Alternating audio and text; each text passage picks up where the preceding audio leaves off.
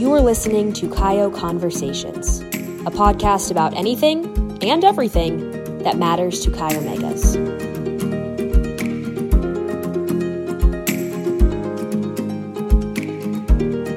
Hi, everyone, and welcome to another episode of our podcast. Thank you for joining us. I'm Leslie Harrington, CEO for Chi Omega, and today we are thrilled to welcome Olympic athlete and sister Laura Bennett, initiate of the Iota Alpha chapter at SMU. In high school, Laura quickly emerged as a standout swimmer and track runner, which led her to a walk on scholarship at SMU, where she clinched an NCAA championship title. And her steadfast commitment and discipline paved the way for her remarkable success on the Olympic stage. She has represented the United States at multiple Olympics with a notable fourth place finish in the 2008 Beijing Olympics. She has also proven her athletic prowess at 14 world championships and has won four USA national titles alongside a long, long list of other titles, domestic and international. In the year 2000, Laura's path intersected with a man by the name of Greg Bennett, a fellow Olympic athlete from Sydney, Australia. The two are now married with two children and living in South Florida. Laura spends her time today promoting health and wellness to other mothers and friends, encourage, encouraging each of them to live their lives with intent and to optimize their potential, whatever that potential may be. So, Sister Laura, welcome to Chi O Conversations. Thank you for taking the time to join the chat today. Absolutely. Thank you so much for having me. It's been really nice to have you guys reach out and, and welcome me on your podcast. So, thank you. Likewise. And I know that your story really began when you were just a preteen. You were only 10 years old when you started training for triathlons and only 12 when you started your career in swimming. So I want to know who introduced you to sports and how did you stay so focused with all the preteen distractions? Yeah, sure. Okay, so my dad was always a runner and so he would do fun runs on the weekends with my brothers who are basically 5 and 6 years older than I am. And so I think I was just always um, interested in sport and, you know, very not, you know, athletic or whatever. That was probably where my talent lied as as a young kid and my desire to to just be outside and and playing games. So that led me into doing some running races with my dad. And then um, my next door neighbor um, most of the neighbors actually I had were boys, and they were always so much more fun because they would be outside and playing sport and doing things. And so it just ended up that way. And my next door neighbor was um, a swimmer, and his mom, you know, said, you know, you should come out for the swim team. And so I was like, okay. I mean, I, I think I had learned how to swim, but I wasn't on, you know, swim team or anything. And my brothers um, kind of brought triathlon to my dad, who had never swum until the age of 40. He was always a runner and he he fell in love with it right away. So I think that kind of brought me into the sport as well. You know, my brothers were at university when they did find it. I'm pretty sure it was about that time. And and so it kind of got me involved um, when my dad was going to the local races and things. And then again, my next door neighbor, there was an Iron Kids series that went on when we were really young, like between that 10 years old and eight to 12 um, basically there was i mean it was probably all ages but that's when we kind of started in my little group of swimmers and friends and everything. And so we we did a few races of those and then also just the local races with my dad. And so basically that i mean i did all sports growing up and definitely you know, backyard football with the boys until they got too big. That is what I wanted to ask you about because it sounds like almost, you know, sports for you was a family affair. I'm not sure you had another choice. I mean, you had to do true, some kind true, of sports yeah. with all those boys in your family. Um, yeah. And it looks like you found another family at SMU and in Chi Omega. Uh, and it sounds like swimming found you. I mean, it's look, it looks like you right. almost had to choose swimming. And I'm so glad you said yes to Chi Omega. Did how did Chi Omega show you flexibility when it came to your training schedule? It had to be just really, really intense. Yeah, I mean, they were very supportive. I don't ever remember thinking, boy, the, the sorority's holding me back from what I need to get done here. Mm. So I, I, honestly, when I was, you know, um, thinking back about my experiences there, I, yeah, I don't, I only remember positive and enjoyable and flexible even you know with the rush part of it yeah. you know they were really really supportive and and going okay we know what you need you know, we know what you got going on and we'd love to have you be a part of us, but you know, here's the certain things you might need to get done to get in here. And so, yeah, so that's how it worked out great. Yeah. Well, if Iota Alpha had a lot of athletes, it sounds like they were already very flexible with training schedules.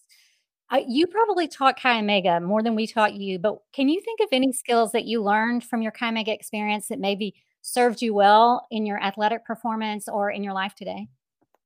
Well, I think just being around the camaraderie and, you know, the or- organizing of certain events and being a part of, you know, how you would structure everything and, and, you know, having the vision of, okay, this is what we want to put together, building it together and, and executing it. And I think that's, that's one of the, the bigger parts of um, what I probably took from, from being there as, as much as just the whole experience and the, the beautiful girls that I got to to be, you know, create friendships with and and everything. So I love that. We can organize an event, that is for sure.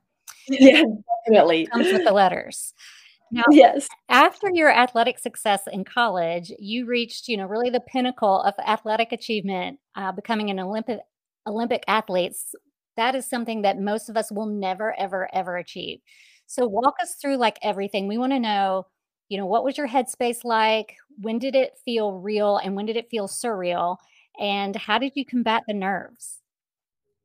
Yeah, so then we did opening ceremonies and I thought that was the most amazing experience. Like we you walk in as a team and then they announce you and you kind of cross the threshold and the crowd erupts and it's just like just the energy in there is so amazing and i think that's probably one of my most memorable pieces of the games and and then the race the with Beijing, I got fourth, and that's tough because that's a heavy medal to put around your neck. but I went for I went for the win and basically ended up fourth. I think if I had played a conservative game, I think on the day if I played a conservative game, the bronze was an option. Yeah, but yeah. The gold was a pretty solid gold for the girl that was dominating at the time, and um, the other girl was pretty solid too. So the third was definitely up for grabs, but we we still went for it. And um, well, I want to talk yeah. about that a little bit because, sure, you know, I feel like it's hard for me to you know feel bad at all for a bronze medal, but um, you probably do feel after you've invested so much time, so much nutrition, so much training in each of these goals, when you don't make the Olympic team or when you get a medal that you were not hoping for um, how do you process that loss or disappointment? Or do you already know like hey i'm one of the best in the world anyway. This is just a wednesday for me. You i think you just i mean for one you always appreciate a win or a success of any sort. Because yeah.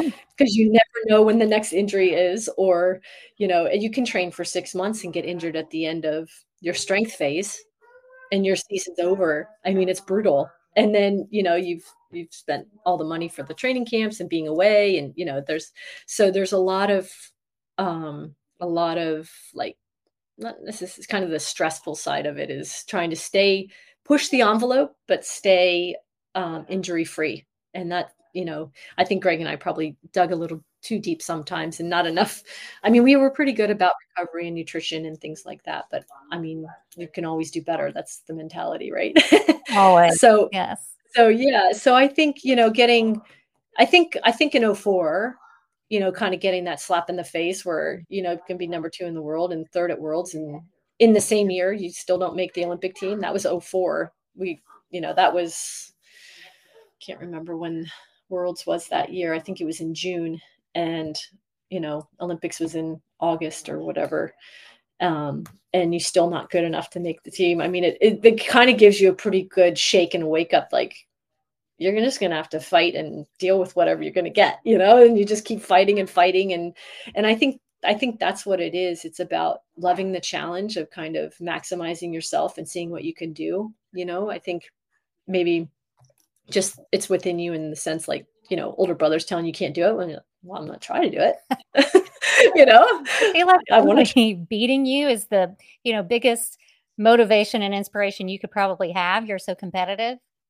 Yeah, someone being yeah, exactly, exactly. That's you're like, hang on, what could I've done better there? I'm gonna get them next time, kind of thing, right? That's I know, right.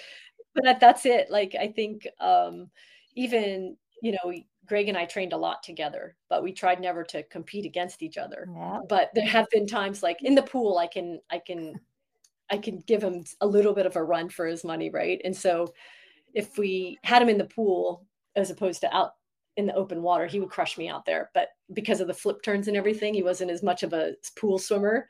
So I would be, so if I could, because of swimming in college, I had really good control of my stroke and you know and i could control my pace mm-hmm. and and all of that and so there'd be often times that we'd end up being next to each other and i would just squeeze him as much as i could you know if i felt like he was coming a little too close i'd lift go a little harder you know things like that but so yes i do think we love the competition uh, well take that greg i mean i do want to talk about him just a little bit even though you're our sure. sister um you're no no you're 24 your marriage, I think, is medal worthy in and of itself.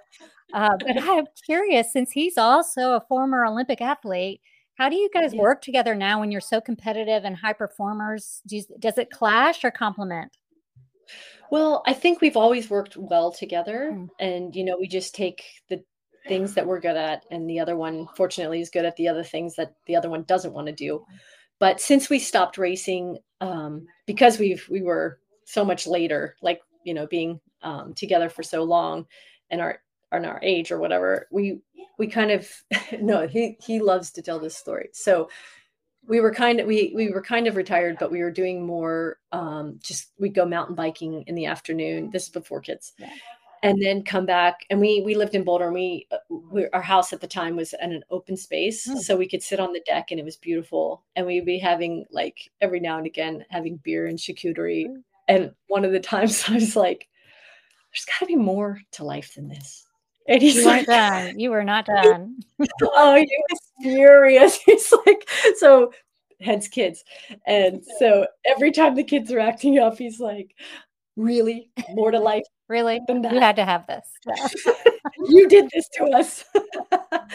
I, I feel like speaking of perspective, I was on your website just, you know, stalking a little bit before our talk. And I love this quote that you have uh, on there. It says, We don't want to survive. We want you to thrive. We want you to optimize your life.